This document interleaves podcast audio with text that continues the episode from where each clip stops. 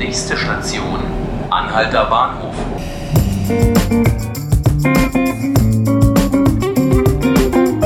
Hallo zu 5 Minuten Berlin, dem Tagesspiegel Podcast. Mein Name ist Laura Hofmann und bei mir im Studio stehen heute meine Kollegen Johanna Lehn und Paul Lüttke. Hallo. Hi. Hallo.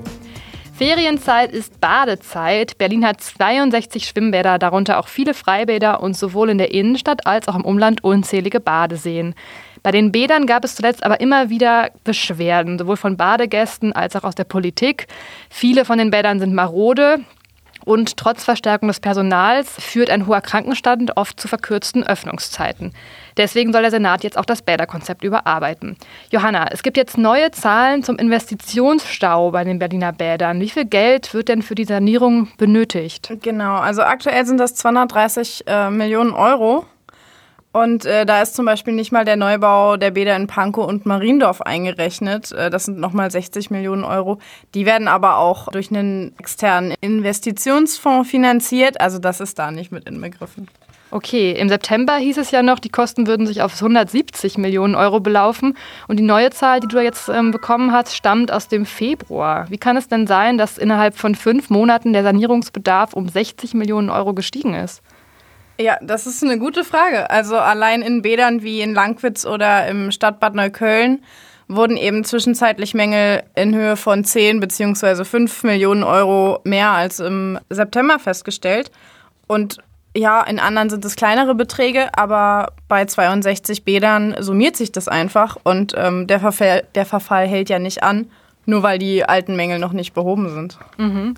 Äh, wie hat denn der Senat oder die Politik jetzt auf diese neuen Zahlen reagiert und was plant der Senat, um die Bäder wieder in Schuss zu bringen?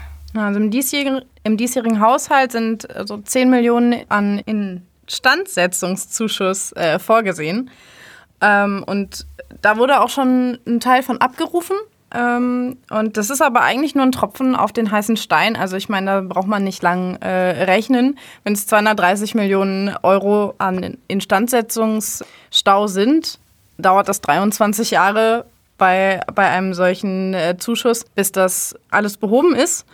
Und in der Zeit veraltet ja die Technik aber auch weiter und ähm, ja, neue Mängel entstehen in der Zwischenzeit. Mhm.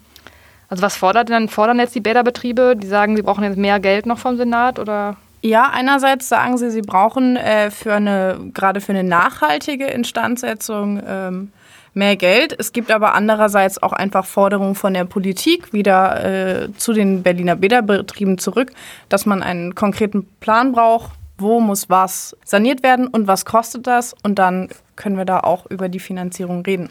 Mhm. Du hast gerade auch geschrieben, weil ja häufig auch der Schwimmunterricht wegen Engpässen ausfällt, dass die Berliner Bäderbetriebe jetzt eine ganz kreative Idee gerade prüfen. Kannst du uns die mal kurz erläutern? Genau, also nach meinen Informationen stammt die aus der CDU, diese Idee. Und ähm, die Idee ist einfach, dass Traglufthallen oder äh, Mobilbauten und ja, ähnliche Konstrukte äh, über, also in den Sommerbädern zum Einsatz kommt und dann aus den, aus den äh, Freibädern sozusagen äh, Schwimmhallen gemacht werden. Also werden die einfach drüber gestülpt quasi. So stelle ich mir das vor, okay. ja. Und äh, es sollen dann sogar da auch Umkleiden und, und Duschen vorhanden sein können. Ähm, genau, und die Berliner Bäderbetriebe prüfen diese Idee jetzt einfach, ob das möglich ist, um mehr Schwimmunterricht zu gewährleisten. Das wäre so eine typisch Berliner Lösung, würde ich sagen. Gucken wir mal.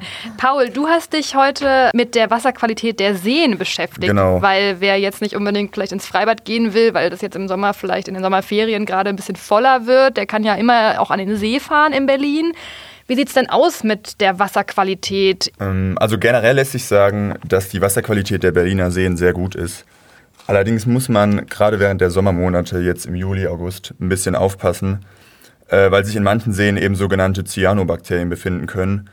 Ähm, die werden im Volksmund äh, auch ähm, Blauaugen, äh, Blaualgen Entschuldigung, genannt und können eben gerade äh, für immunschwache Menschen oder für Kinder sind die nicht ganz ungefährlich und können eben zu äh, Krankheiten führen.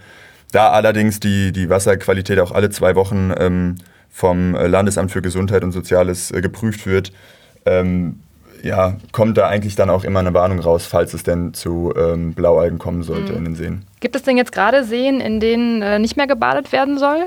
Äh, ja, genau. Also es gibt momentan, ähm, momentan drei Berliner Seen, ähm, bei denen das äh, Baden, bei denen man besser nicht baden sollte. Und zwar ist das einmal der Flughafensee, äh, die Lieperbucht und auch der Hallensee.